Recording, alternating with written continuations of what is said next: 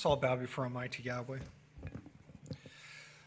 Father, we come before you today. We thank you for another opportunity to come before you to worship you, to fellowship with others of like faith. We pray that what we uh, do during this Sabbath and do throughout our life would be pleasing to you, that we would be found worthy of your calling and of your the resurrection which will occur when your Son returns to this earth. Father, we also pray for those not here and those sick, those needing healing. We pray that you be with them and and uh, be, be their Yahweh Rapha, be their healer and provider in all things. And Father, we thank you now and we give you glory and praise for all praise is yours. And we ask this in Yahshua's beloved name. Hallelujah. Well, I'd like to um, welcome everybody here and extend a uh, greetings to those online. You know, there are a few events more important than for Yahshua's second coming if you really think about it. Not only does it mark the return of the Messiah's um, coming, but also the resurrection of the saints. And with that, it also begins the millennial kingdom here on earth. So, in many ways, it marks the end of one era and the beginning of another. In this message, I want to take a deep dive into the second coming of Yahshua and to talk about his return, how it will happen. We'll be uh, looking at examples from both the Old and New Testament, including examples from Daniel. Of course, Daniel's a very notable book with prophecy, Yahshua's coming, and a Zechariah, powerful book with his coming, and also examples from Yahshua the Messiah himself and the Apostle Paul. You know, we'll look at different angles and aspects of this important event and uh, do so somewhat chronologically, although we will see some overlap as we go through it. I'd like to begin today with uh, Zechariah chapter 12, verse 1. Before we, uh, before we uh, read this, let me give you some background as to what led up to this point, where this passage picks up when Yahshua returns to the city of Jerusalem to, uh, to uh, defend Israel of her enemies. Uh, prior to this, we know that all, all the armies of the earth will, will gather Tel Megiddo. Tel Megiddo is also known as Armageddon. And uh, many believe that this is where the final battle will occur, Tel Megiddo, Armageddon. That's not really true scripturally. It will, they, will stage there, Tel Megiddo and then they will march on to uh, Jerusalem as we find here in this passage. So let's begin here. Zechariah 12, and uh, we're going to read verses 1 through 9. This is a burden of the word of Yahweh for Israel, saith Yahweh, which stretches forth the heavens and lays the foundations of the earth, and forms the spirit of man within him. You see, every, everything we have is, is from Yahweh, derives from him. It says, Behold, I will make Jerusalem a cup of trembling unto all the people around about, when they shall be in the siege, both against Judah and against Jerusalem. And in that day will I make Jerusalem a burdensome stone for all the people, and all that burden themselves with it shall be cut in pieces. Though all the people of the earth be gathered together against. Notice it says all the, all the people of the earth, all the armies of the earth will come against this holy city says in that day, saith Yahweh, will smite every horse with astonishment and his rider with madness. We'll see examples of that just later in this message. And I will open my eyes upon the house of Judah and will smite every horse of the people with blindness. And the governors of Judah shall say in their heart, The inhabitants of Jerusalem shall be my strength, and Yahweh of hosts, their Elohim. In that day will I make the governors of Judah like a hearth of fire among the wood and like a torch of fire in a sheaf. You see, they're going to devour their enemies. That is, that's what it's conveying here. On the right hand and on the left, and Jerusalem shall be inhabited again in her own place, even in Jerusalem. Yahweh also shall save the tents of Judah first, that the glory of the house of David and the glory of the inhabitants of Jerusalem do not magnify themselves against Judah. In that day shall Yahweh defend the inhabitants of Jerusalem, and he that is feeble among them at that day shall be as David, and the house of David shall be as Elohim, and the angel of Yahweh before them. You know, we talked about that angel of Yahweh just a few weeks ago, how important that angel is. Of course, we believe that angel is Yahshua the Messiah. So the angel of Yahweh refers to, and it shall come to pass in that day that I will seek to destroy all the nations that come up against Jerusalem. So we see here that all the armies of the earth, it says, after again they stage at Tel Megiddo or Armageddon, will come against the holy city. They will fight. But it says here that those who do so, it will be a burden to them. What does this mean, a burden? Or in other words, nothing good is going to come from those nations who comes against, to fight against his holy city. They will try to destroy what belongs to Yahweh, but he will not permit it. He will not allow it. You know, as we see here, Yahshua himself will come and fight on behalf for his people. Not only will he fight, but we also find here that he will empower his people, Judah. And yes, it's an amazing thing when we realize what he's going to do here. It says that even the most feeble will be like King David. Think about that for just a moment. David was one of the greatest warriors within Israel's history. And it says here that even the weakest, even the most feeble, he's going to strengthen them so that they are like David. Again, it's just amazing to think about what Yahshua is going to do when he returns. Not only will he supernaturally intervene, but he will empower his people to fight against their enemies. And they're going to succeed. You know, I believe that this is one of the greatest prophecies we find within the Word. Because, as we know prophetically, this also marks the return, the second coming of the Savior. This is how it begins. All the armies of the earth will again come against, they will encircle Jerusalem, Yahweh's holy city. And then Yahshua himself will descend from heaven after some time. And as we see here, he will defend his people. Now, in Zechariah 14, starting in verse 1, we find more information here. Zechariah 14, 1 through 5, and also 12 through 15. It says, Behold, the day of Yahweh cometh. Now, the day of Yahweh, this is uh, most often referred to as the day of the Lord, as, as you would most often hear. Many believe that this is a reference to Sunday as a day of worship, or the day of Yahweh is not referring to Sunday. The day of Yahweh does not refer to a Sabbath rest, as so many believe. The day of Yahweh very specifically refers to the day when Yahshua himself will return, will come back to strike this earth with vengeance.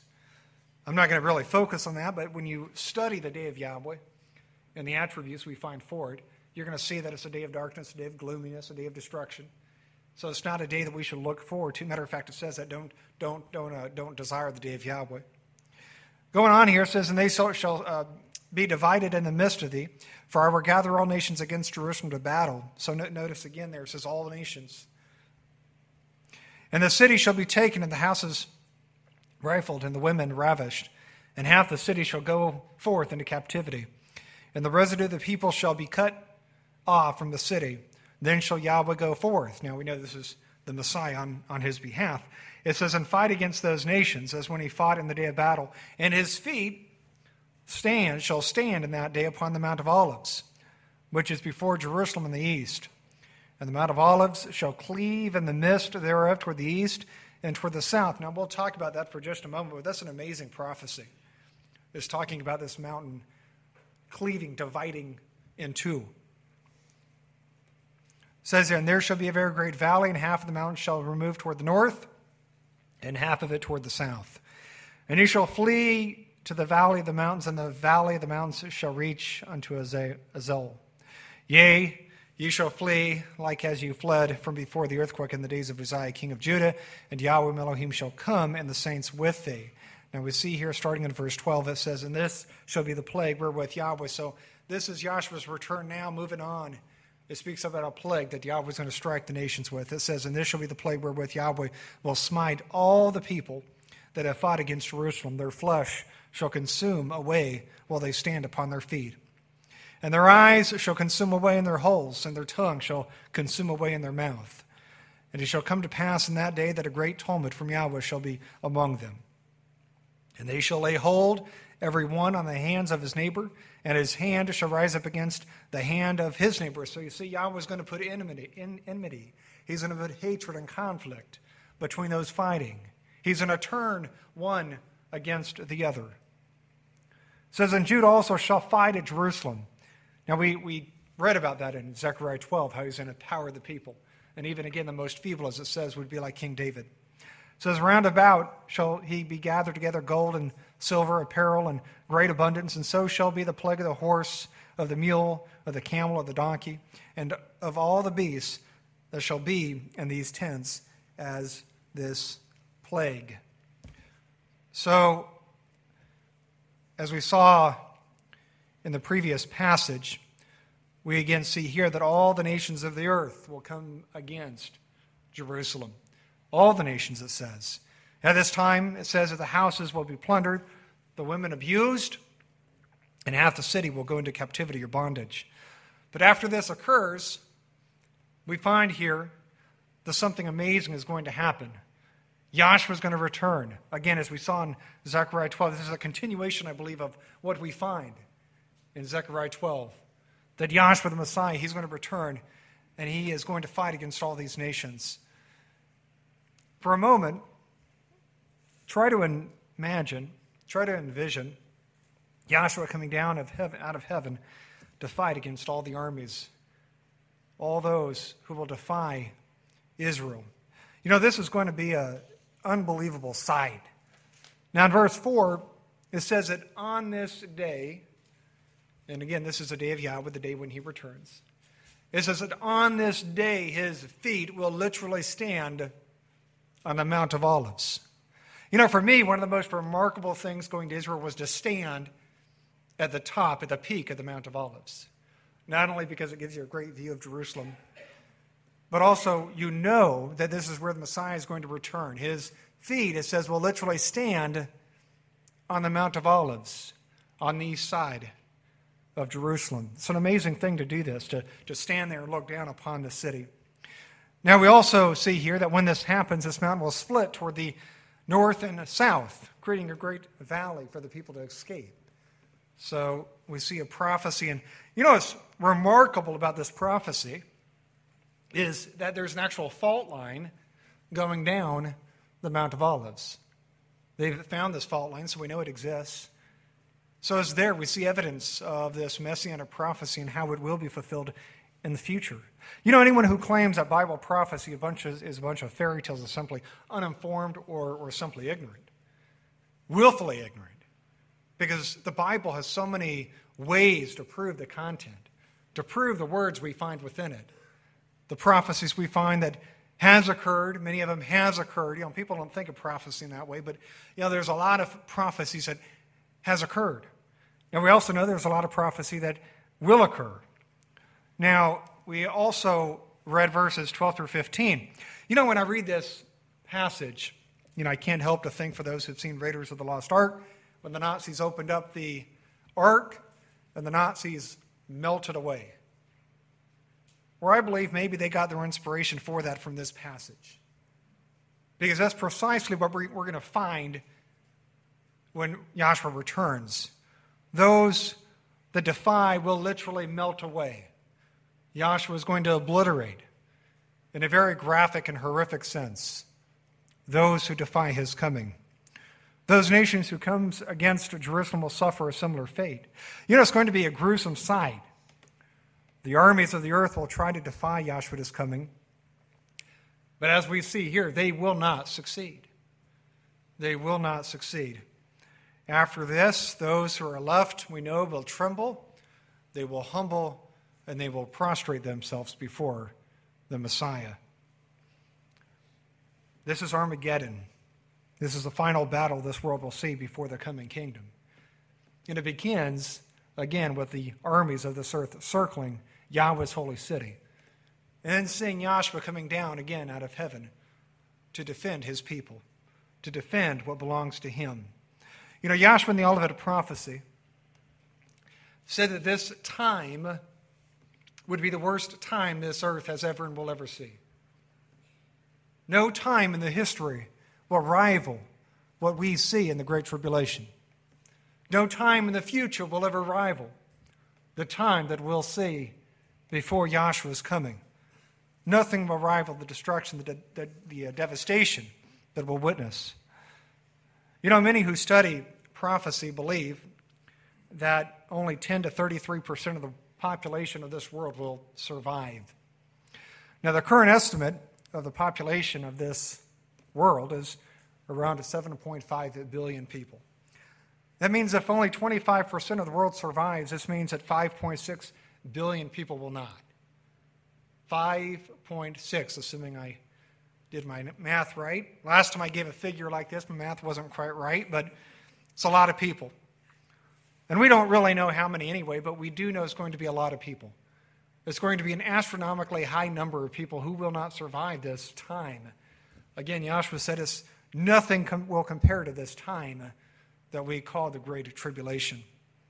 Well, let's move on. Yahshua also speaks about the resurrection, his coming, in Matthew 24, verse 29. Well, this passage is also known as the Olivet prophecy. Of course, it's known as the Olivet prophecy because he, was, he gave the prophecy while on the Mount of Olives. And um, it's an amazing prophecy, by the way. It really is. It's an amazing prophecy. I, I, I, I categorize this prophecy top three. You have Daniel, you have Revelation, and you have the Olivet prophecy. It is one of the greatest prophecies. It is by far the greatest prophecy I believe that Yahshua gave. It is an amazing prophecy. But Matthew 24, 29 through 31, he speaks about his return. He says, immediately after the tribulation. So this is again, immediately after the great tribulation, these things will happen. It says, Of those days shall the sun be darkened, and the moon shall not give her light, and the stars shall fall from heaven. And the powers of the heavens shall be shaken, and then shall appear the sign of the Son of Man in heaven. The Son of Man is the Messiah. So immediately after the tribulation, we find that Yahshua's appearance will occur, that Yahshua's going to come back at this point. And it says, And then shall all the tribes of the earth mourn. They're going to be afraid. You know, many, most today, they, they willfully reject or they, they don't believe that he's returning. Or they're going to see evidence of his return, and they're going to be afraid. And they shall see the Son of Man coming in the clouds of heaven with power and great glory. And he shall send his angels with a great sound of a trumpet, and they shall gather together his elect from the four winds, from one end of heaven to another. So we see here that when Yahshua returns, that he will send forth, it says, he will send forth his angels to gather the elect, to gather the chosen, the called and chosen of Almighty Yahweh. These are those who are found worthy of the first resurrection. Now, when will this happen in relation to what we found in Zechariah? Well, I believe it really happens somewhat in parallel.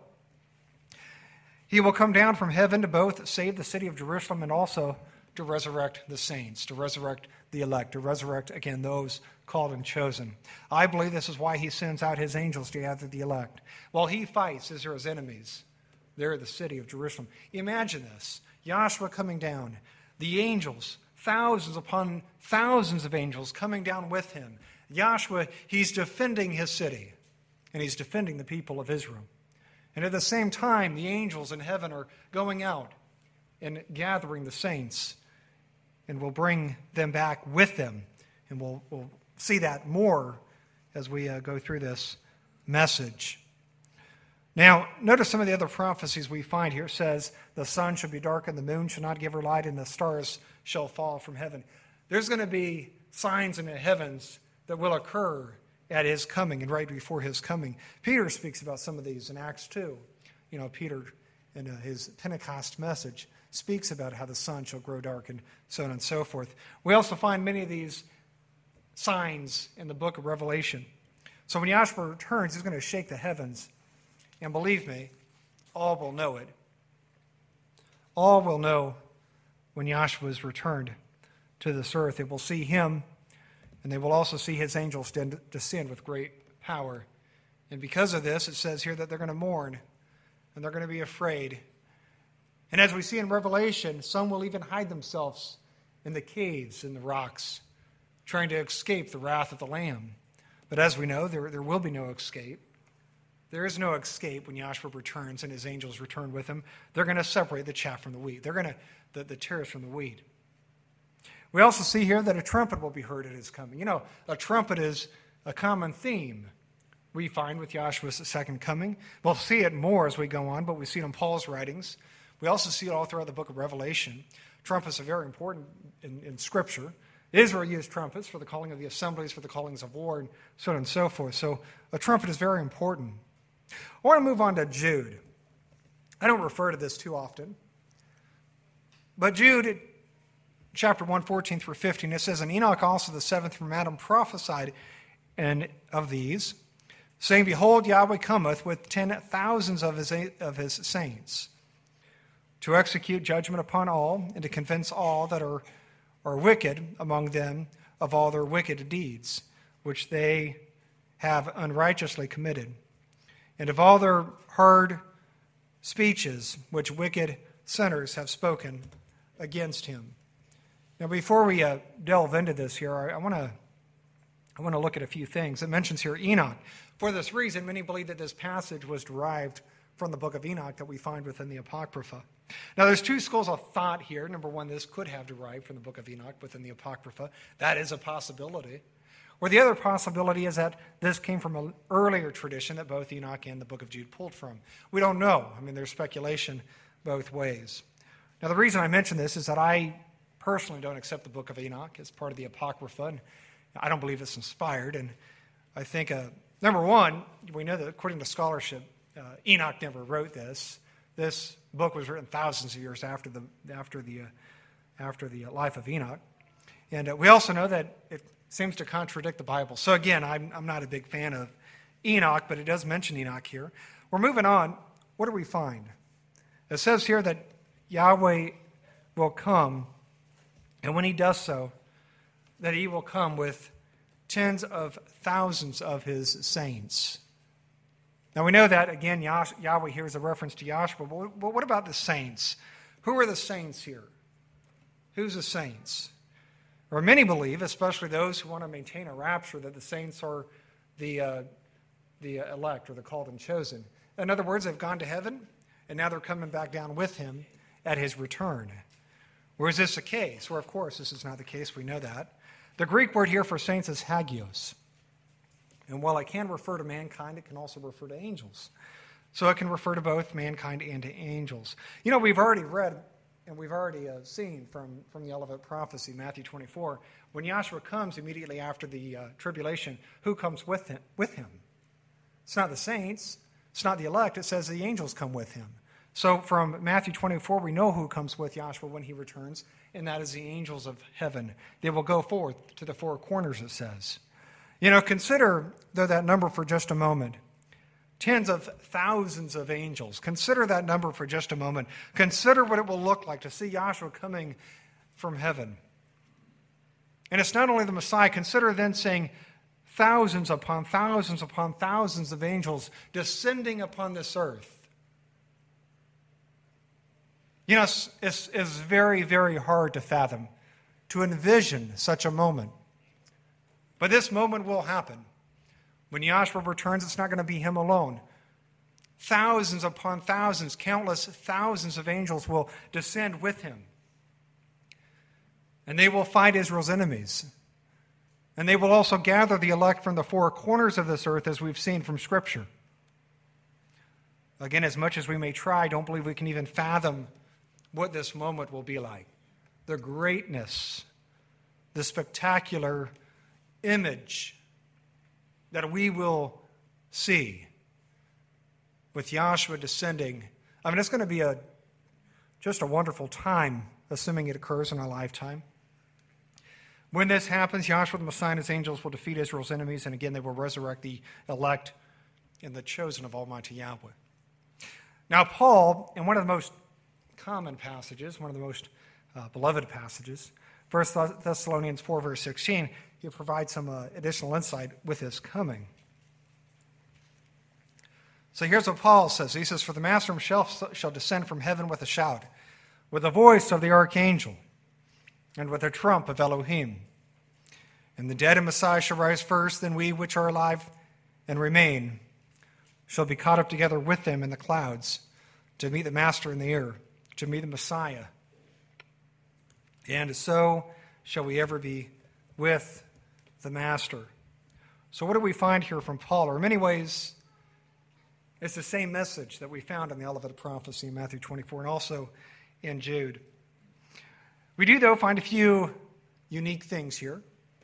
We see here that when Yahshua descends, that he will do so with the voice of the archangel, and that he will also do so with the trump of Elohim. Now, The archangel. Why the archangel? Archangels are, are an exalted angel.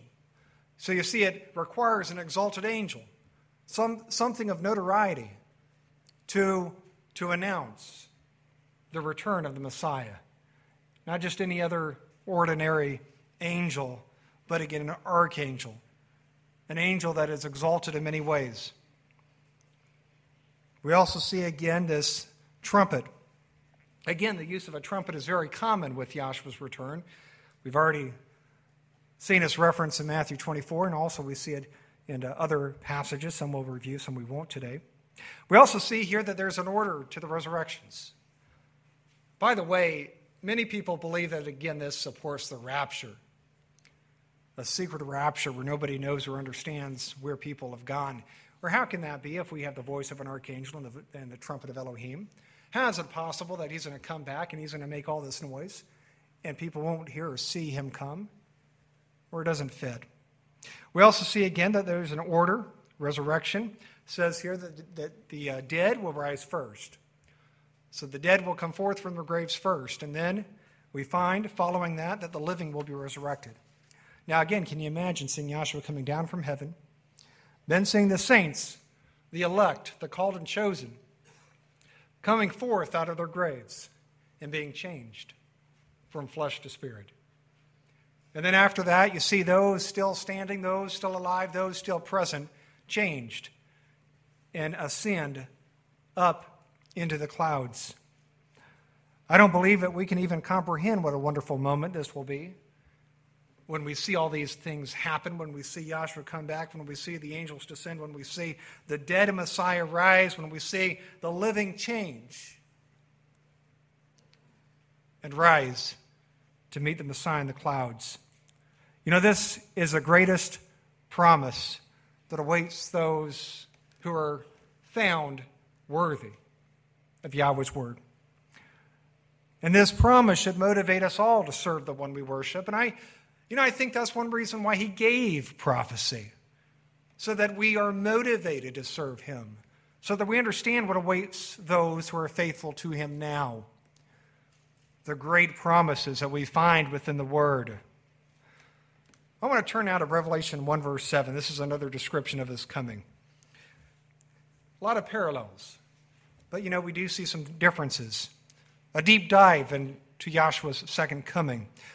Revelation 1 5 through 7, it says, And from Yahshua Messiah, who is a faithful witness and the first begotten from the dead. You see, Yahshua, he was the first begotten of the dead to be resurrected to eternal life. Others were resurrected, but nobody was resurrected to eternal life before the Messiah. It's an important point to remember. Yahshua was the first to be resurrected to eternal life. And it says, "In the prince of the kings of the earth. You see, the Father has, has given authority to the Son over this earth. This is his domain. And he will reign and rule in the millennium, we know. It says, Unto him that loved us and washed us from, all our, from our sins in his own blood, and hath made us kings and priests. Really, it's a kingdom of priests unto Elohim and his Father. To him be glory and dominion forever and ever. Amen. Behold, he, the Messiah, cometh with clouds. You know, we've already seen that how many times? Yahshua coming forth in clouds. It says, And every eye shall see him, and they also which pierced him.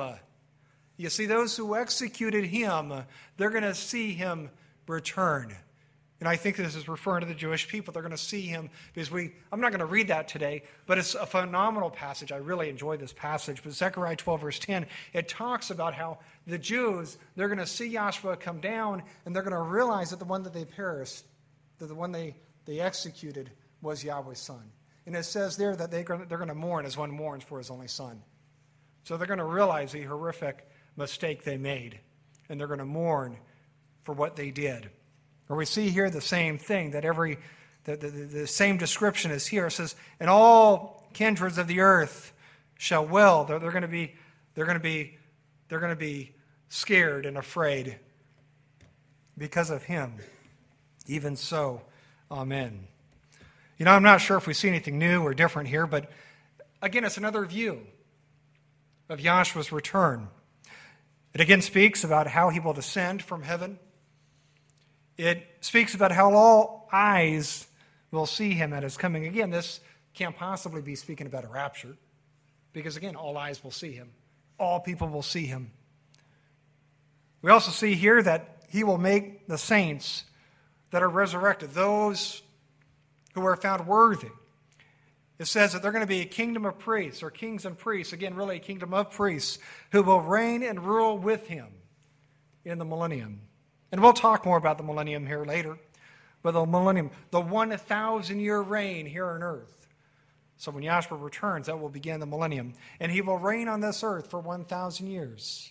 It's going to be a time of restoration, of restoring what's been lost.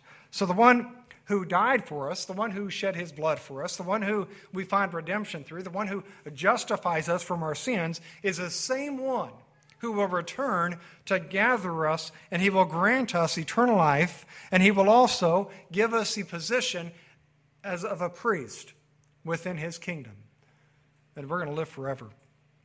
This change that we go through is going to be spectacular. It's going to be just mind blowing. It really is. I mean, I, I don't think words could ever be spoken to, to convey the greatness of the resurrection. I really don't. I don't care how great you are conveying your words. I don't think words could be spoken to, to again, to describe this time. You know, Paul, though, he does speak about it, and Paul speaks a lot about this in 1 Corinthians 15, 50 through 55, it says this.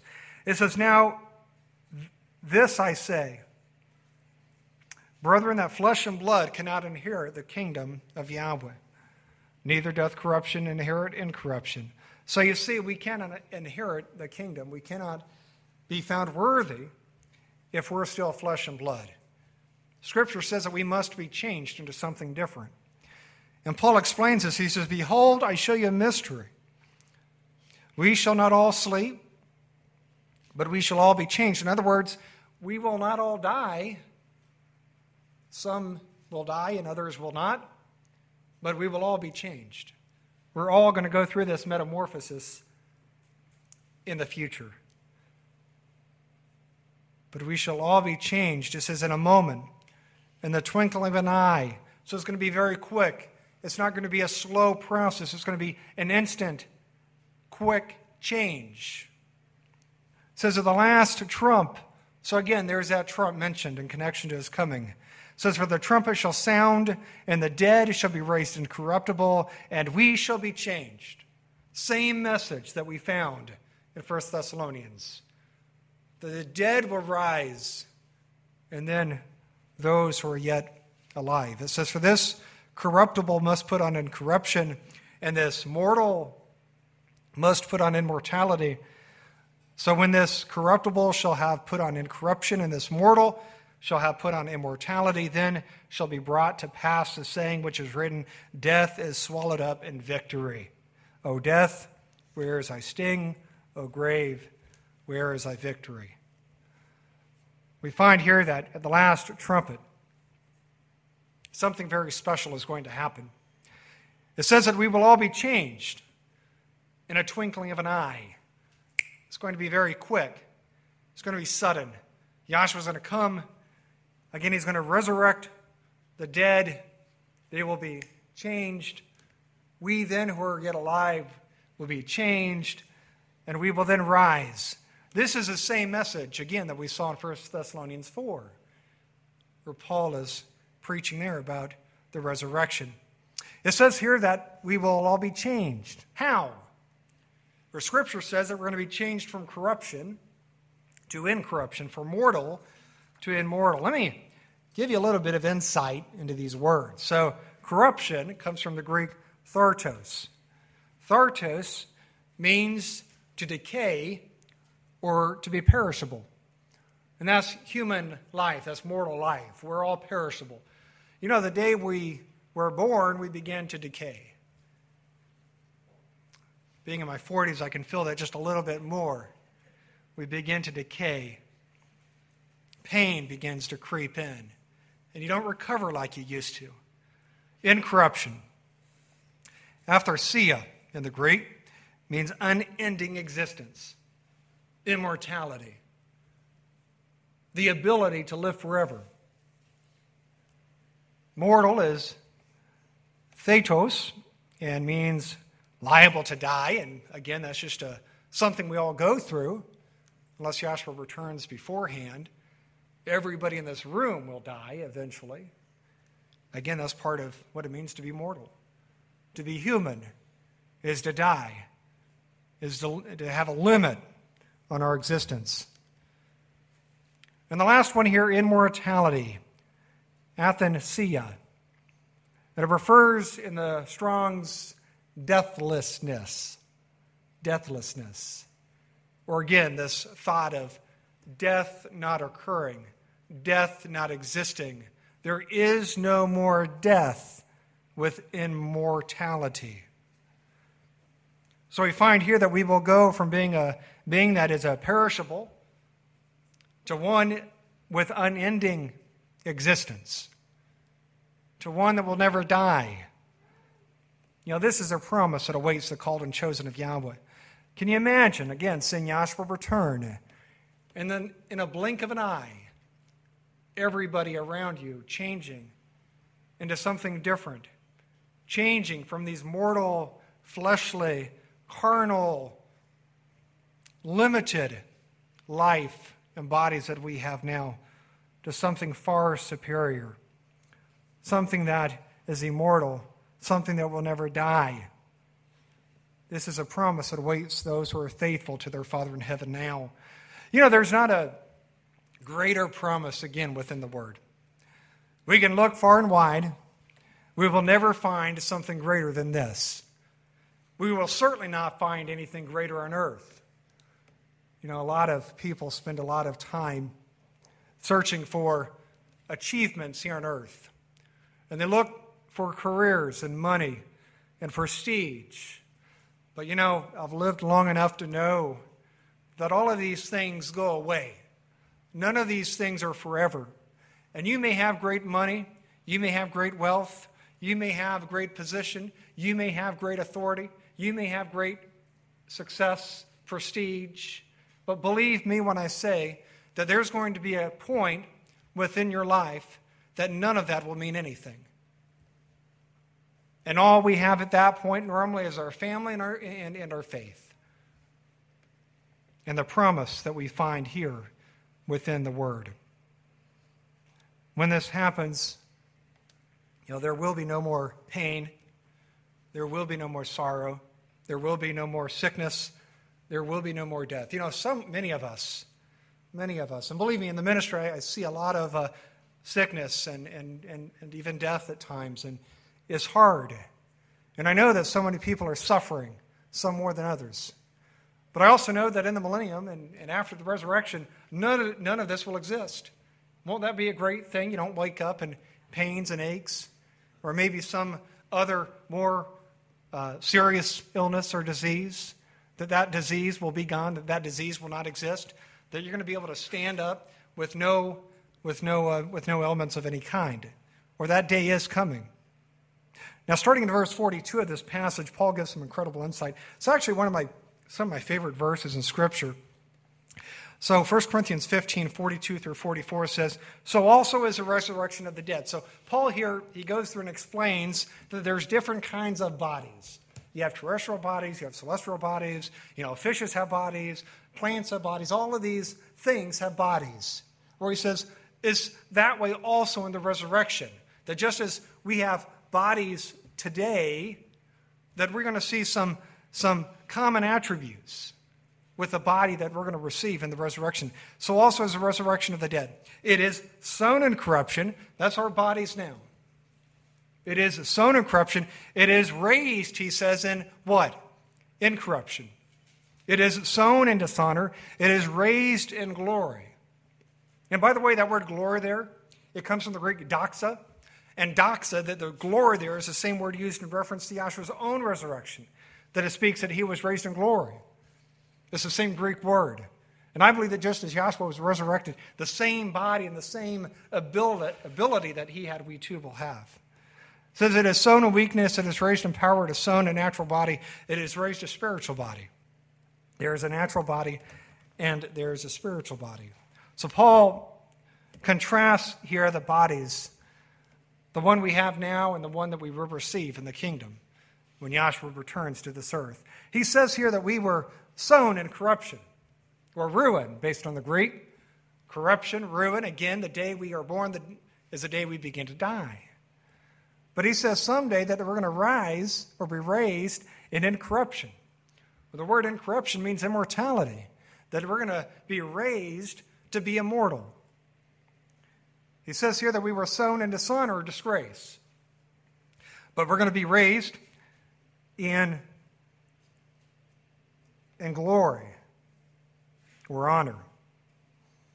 Also says that we were sown in weakness or feebleness. And again, the, you know, the human body in many ways is very weak. It's easy to, uh, to destroy the life we have now if not careful. So it is weak and feeble. But we see here that in the resurrection that we're going to rise, it says in power. And uh, the uh, Greek, how some define this, is miraculous force. Again, I don't believe that we can even comprehend the the ability, the force, the power, the majesty, the glory that we're going to have at this time. Now, lastly, it says here that we were sown a natural body, but we're going to be raised a, uh, spiritual or supernatural body. You know, for me, these are some of the most inspirational words we find in Scripture because not, not only does it give us a promise of the resurrection, but it speaks to the depth of what that resurrection will be like. It describes in great detail the, the difference between what we have now through these natural bodies and the bodies we will have, and the greatness in the resurrection.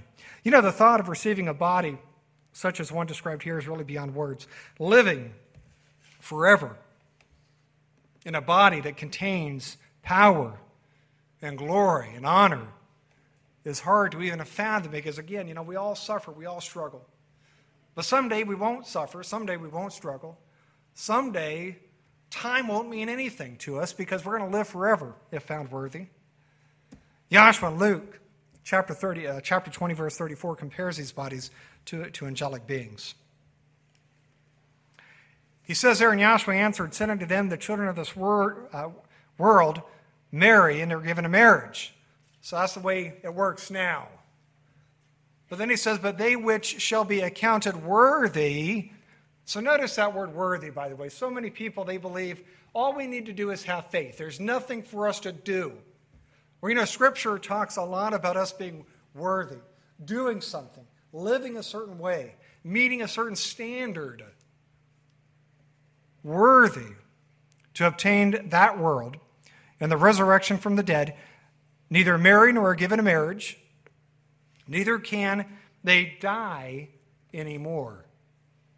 For they're equal unto the angels, and are the children of Elohim, being the children of the resurrection. You know, this is such an awesome passage. Yahshua speaks here about the resurrection. He begins here, though, by talking about the resurrection, the, and the fact that it says that those in the resurrection will neither marry nor be given a marriage, he says. You know, it's important to realize that marriage is a human institution for the process of procreation and companionship. That's why I believe Yahweh gave marriage for procreation and companionship. For this reason, some have asked, you know, whether we will know our spouses in the kingdom. You know, we're not going to be married to our spouses in the kingdom. You know, I believe that we will know our spouses and we'll have those memories with us. But the relationship will not be as it is now. It's going to be different. Yahshua goes on here to say that we'll be, be as the angels in heaven. How? In the sense that we will never die, that we're going to be immortal at this point. You know, we saw this in 1 Corinthians 15, that when Yahshua returns at the sound of that trumpet, that, that we're going to rise and be immortal, live forever. We also know that those resurrected will be angelic beings. I believe it's going to be similar, maybe even exactly how or what the angels are. The same angelic type of being that they are. Yahshua calls these people, those who are found worthy of this promise, he calls them children or sons of Elohim and also sons of the resurrection. Isn't that amazing? You know, just think about that. I mean, how great would that be? To be counted worthy of Yahweh's child and a child of the resurrection. Where this is the promise that awaits those who, again, who are found worthy, who devote their lives to Him now. Those found worthy of the first resurrection will not only receive these supernatural bodies, but we also find something else here. It says that they're going to be, again, sons of Elohim. They're going to be adopted within his family. And that's far greater than angels because angels are not part of his family. Angels are ministering spirits. Angels are, are those who will help the Father. They're assistants. They are not family. Does that make sense? They are not family. We will be family. We will be sons of Elohim. We will be counted as his sons and his daughters.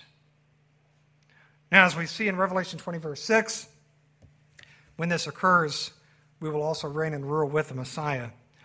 Revelation 20, verse 6 is, As blessed and holy is he that has part in the first resurrection. So you see, there's something very special. It's a gift. This first resurrection is a gift. It says, On such the second death has no power, but they shall be priests of Elohim and of Messiah, and shall reign with him a thousand years. A thousand years. According to Revelation, those in the first resurrection will rule as kingdom of priests with the Messiah for a thousand years. This thousand years, by the way, is known as a millennium. The word millennium literally means thousand years. So this is why we use millennium, thousand year period when he will rule this earth. Where this time, they'll be changed. Those found worthy will be changed from mortal to immortal, from corruptible to incorruptible, and they will be with the Messiah forever. I, can, you know, I know we've heard this already throughout this message, but can we really say that enough? Can we say that enough? Say that we will be, be with the Messiah, we will live forever, the blessings that we find here. Notice also here that it says that the second death will have no power over those in the first resurrection. The second death, this is the great white throne judgment. You know, like Israel was exempt from the first few plagues, the latter plagues of Egypt, we find here the same will be true for the saints, for the elect, that they're going to be exempt from the great white throne judgment. They're not, they're not going to have to go through this judgment, Scripture says. And the reason is it's pretty simple. They've already been judged. You see, we're being judged right now. We're being judged right now. Those in the first resurrection, we are being evaluated right now. This is a job interview, if you will. This is, uh, uh, this is Yahweh's evaluation of us and whether we're fitting the mold, whether we're found worthy. We're being judged right now, and we're being judged throughout our days as to whether we will be found worthy or not. And if we're found worthy, again, we're going to receive this promise. If not, we won't. This promise is why we do what we do. You know, it should motivate us daily to be better than who we are today. You know, one of the things I often say is, one of the common themes in Scripture is change. And I believe as believers, we should always be changing. I guarantee that nobody in this room is perfect, including myself. Nobody is perfect. We all have room for improvement. We can all do better than what we do today. So I would encourage you, and I would hope that this message would, would motivate you, this, this promise of the resurrection. This time again, we're going to be immortal. We'll be with our Savior forever. Now, where will we dwell during this time, during the millennium? Some believe, and most believe, if you ask, they're going to say, we're going to be in heaven. But is that what we find in Scripture? No, it's not. Revelation 5, verse 10, the Bible says something different. Revelation 5, verse 10, it says, And hath made us unto our Elohim kings and priests. Well, again, a kingdom of priests. And we shall do what? It says, And we shall reign on the earth. Doesn't say here that we're going to reign in heaven. It says here that we're going to reign on earth as a kingdom of priests. You see, it's an amazing thing when we understand prophecy, the millennium, how it's going to work. There's going to be people still here, mortal people still here on earth.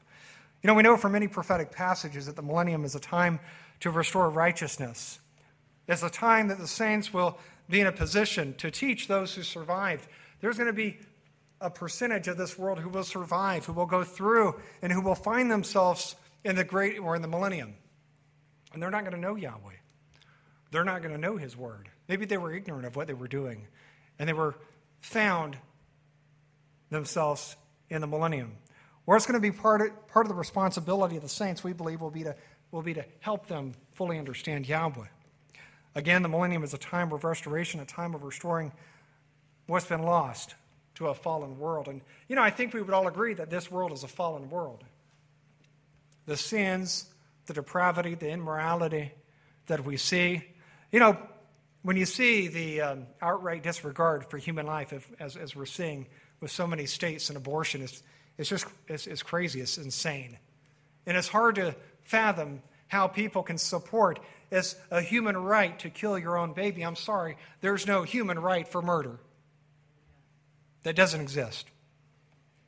It is a fallen world, but as we see here, we're going to fix this fallen world. And that's going to be an opportunity we're going to have if we're found worthy of this calling, that we're going to be able to help and resolve the issues that we see today. We're going to close now with Daniel 7. Daniel 7, starting with verse 25. It says, And he shall speak great words against the Most High and shall wear out the saints of the Most High. This is a reference, by the way, to the man of sin. And think to change times and laws, and they shall be given into his hand until a time and times and a dividing of time. So let me do the math for you. Time, one year, times, two years, and the dividing of time, one half year, three and a half years. Three and a half years. A time and times and a the dividing of time. We see that also in the book of Revelation. Same measure, same time frame. It says, But the judgment shall sit, and they shall take away his dominion to consume and to destroy it unto the end. Now, this is a transition, transition between Yahshua, between the tribulation and the kingdom. It says, In the kingdom and dominion and the greatness of the kingdom under the whole heaven shall be given to the people of the saints of the Most High. Who do you suppose that represents? Of course, those who will be resurrected. It says, Whose kingdom is an everlasting kingdom, and all dominions shall serve and obey him. You know, the first part here speaking about the man of sin, the anti Messiah, the son of perdition. Lots of different names. It says here that he's going to speak great words against the Most High. And he's also going to think to change times and laws. And I could go into that a little bit more, I won't, but, but I think we're going to see a, a big change during this time, during the Great Tribulation. You know, as we see in Scripture, this man will rule over this earth as a despot. He will establish himself as a mighty one. It says that he's going to sit in the temple as Elohim, as a mighty one. We also see here that he will persecute the saints and he will openly defy Yahweh. But as we see here, though, his reign will only be for a short time, for three and a half years to be exact, for the Great Tribulation. After this, the Messiah will return. He's going to destroy the man of sin and those who follow him. And upon doing this, he will then establish his own kingdom here on earth. Yahweh's kingdom will be forever and never, never ends, everlasting. You know, as we see here, his kingdom will be given over to the saints of the Most High. The saints, again, these are the sons of the resurrection. These are the called and chosen. These are those who will be found worthy to be resurrected when Yahshua returns at the first resurrection, at his second coming. You know, I think we can all agree that there's nothing greater than the promise of his kingdom. There really isn't. The thought of living forever with our Savior without sorrow, without pain, should again be enough to motivate all of us. Really consider where we're at. consider our lives, consider what we're doing, what we're missing, where we're falling short. Look at ways to mitigate that, to, to improve that, to alleviate some of those sins, some of those concerns. You know, the thought of living forever with our Savior, again, is just unbelievable. I would encourage everyone here and those listening to think about, you know, what we've heard today. And let it be an opportunity, not, not what I've said, but what Scripture says. And look at it as an opportunity to renew our commitment to the one we worship. Because believe me, we can all renew our commitment. We can all do better. Because the only way we're going to receive the promise of this resurrection is by believing in our Savior and by following the one we worship today, that is Almighty Yahweh. Doing it His way, following His word and when we do this, again, Scripture does show that we can, and if we do it right, we'll be found worthy of His promise. So I pray that this is a blessing. And again, I pray that it's motivated you to not only, not only desire this promise, but use it as an opportunity to, again, explore and evaluate our own walk so that we will be found worthy. May Yahweh bless you.